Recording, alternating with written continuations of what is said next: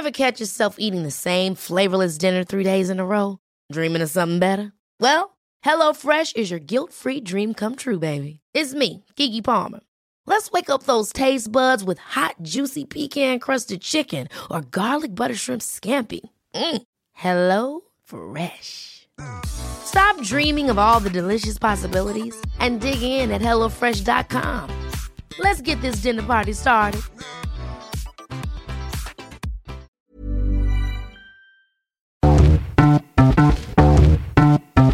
Hello and welcome back to another episode of the How to Save Our Planet podcast.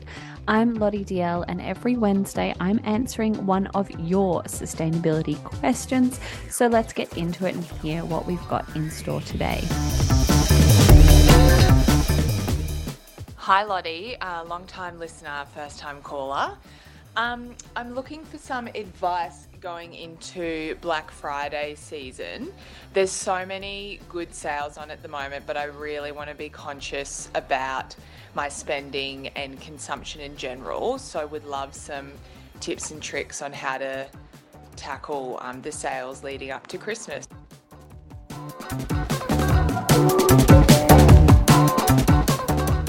This is a great question. I feel like each and every year, the sales just seem to be, I don't know, they seem to be more and more in my newsfeed. They're happening earlier and earlier, and everywhere I look, everybody seems to be going on sale.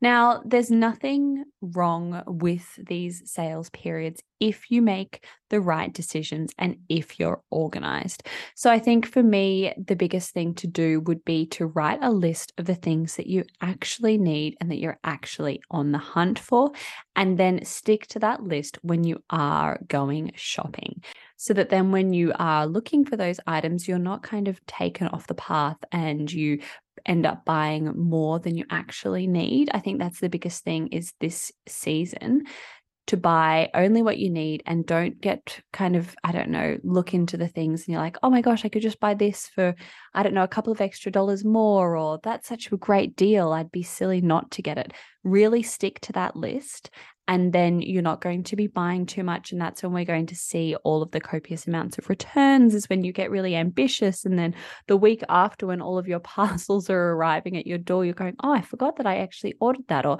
I don't really need that, I've already got three other white t-shirts. So I would definitely stick to a list, but also look for brands that have a sustainability ethos when you are purchasing. So just because there is a sale doesn't mean that you should just be kind of sucked into whoever's got the biggest discount. I would still be looking for items that are made sustainably from natural materials that are actually going to be really high quality pieces.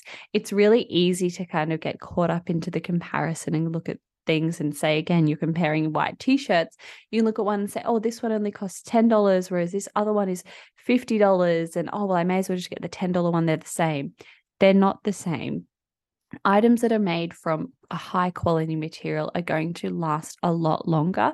So when it comes to your purchasing decisions, I'd also be kind of weighing up the cost per wear and the cost per use. So that fifty dollars t-shirt is probably going to last you a whole lot longer than the ten dollars t-shirt that's there. So a couple of questions that I ask myself when I'm going shopping is, what is it made from?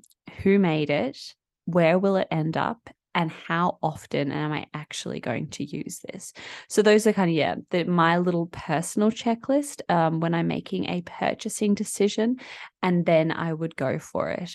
If I'm switching hats and then kind of talking about it from a Banish perspective, it's really difficult, and it's something that we grapple with, because we don't want to be a brand that's on sale all the time. I don't want to encourage people to kind of make those rash decisions and quick purchases. I want people to be purchasing things that they actually need and that they will use for a very long time. The reason that we are participating in these sales is because I understand that sustainability isn't always accessible to everybody. It's something that can often have a larger upfront cost. For example, the cost of a safety razor is something like forty-three dollars. And if you were to look at plastic razors, yes, they're a lot cheaper as that kind of once-off purchase. But then when you get to use that safety razor over and over and over and over again, it is going to work out to be a lot cheaper. But there is an initial barrier to entry because you do need to spend that forty-three dollars upfront. So that is why we do participate in these kinds of sales. We don't have a sale every second week. We only participate in some of the big ones. And again, it's about making sustainability as accessible to people as possible. So I think, yeah, for me, my biggest things when it comes to this kind of sale season is shop with your list, shop with purpose. So coming back to those questions, which is who made this, what is it made from, where is it going to end up, and how often am I going to use it? But also really looking for that clear sustainability ethos and a brand that has got purpose. And you will notice as well, the brands that have got purpose and that are paying their workers a fair wage, they won't be able to reduce their items by fifty, sixty, seventy percent. They'll be the ones that have got the smallest sales on, but I would support those small guys, the ones that are out there and that are really, really fighting for a cleaner and a greener future. Thank you so much for this question. And if you have got any burning sustainability questions that you would like answered, then please head to the link in the show notes here and ask away. And one more favor from you. If you have enjoyed listening to this podcast, then please make sure that you rate and review it at whatever podcast platform that you're listening to it on. It really helps us reach new audiences.